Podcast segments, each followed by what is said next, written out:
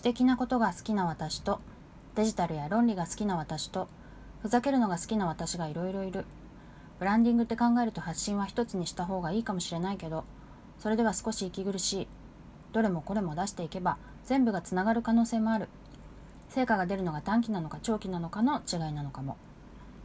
おはようございます。トッチーです。結構遅くなってしまったけど、えっと、この番組は、えー、私が過去に SNS に140文字ぴったりで投稿している文章を改めて話そうという番組になっております。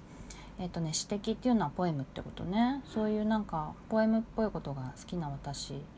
と論理的なことが好きなのとあと面白いのが好きっていうのがあるなって思っててこの間さあの別の回でえっ、と恋人にしたい動物結婚したい動物っていうテーマで話したんだけどそれと全く同じことがここにあるねあのなんとなくちゃんと言語化して私自分の中に記憶するっていうことが最近までできてなかったんだけど最近こう理想のタイプってどんな人って聞かれた時にまあそのその時に話した3つを言ったんだよね。まあ、あの頭がいいっていう、まあ、論理的っていうかこう思考が結構あの際立っている人とあとまあ面白い笑わせてくれるってふざけたりなんかゲラゲラ笑える笑わせてくれるって人とあとこう詩的ポエムっぽいことが好きっていうかロマンチックなことが好きっていうかこううっとりさせてくれるみたいな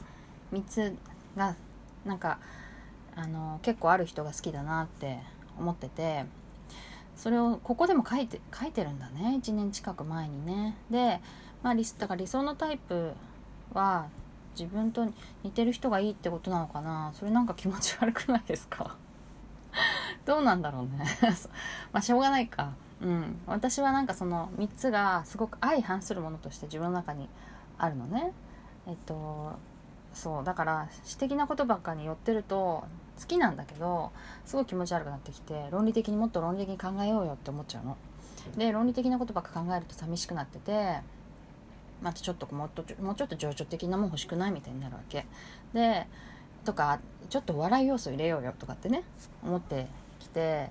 そのまあ多分ね発信ってさツイッターのことだと思うんだけど、まあ、ツイッターでは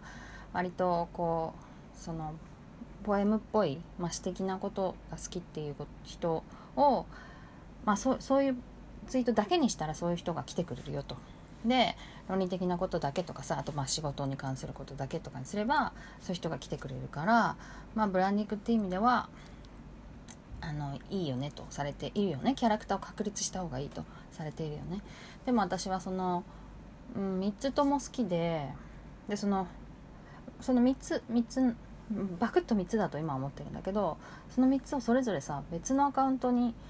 したとするとまあ良さが出ないじゃん。まあそれぞれはレッドオーシャンだよね。で私はでもなんかその3つがまあ極めてはいないけどその3つとも好きっていうことがいいなっていうのがいいっていうかそそこをなんなんとかしたいなと思ってるんだね。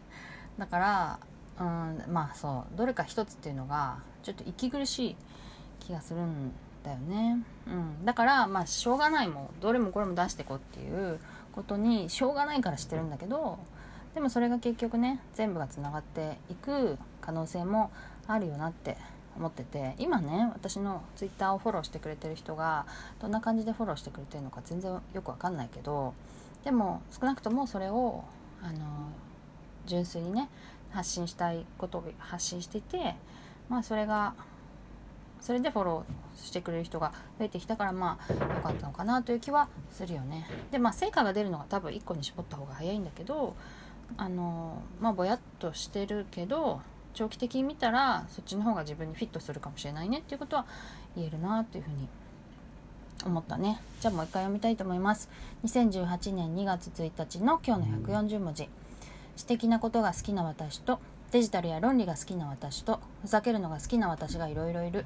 ブランディングって考えると発信は一つにした方がいいかもしれないけどそれでは少し息苦しい。どれもこれも出していけばどれもこれも出していれば全部がつながる可能性もある。成果が出るのが短期なのか長期なのかの違いなのかも。ということで今日の140文字リサイクル終わりにしたいと思います。さよなら。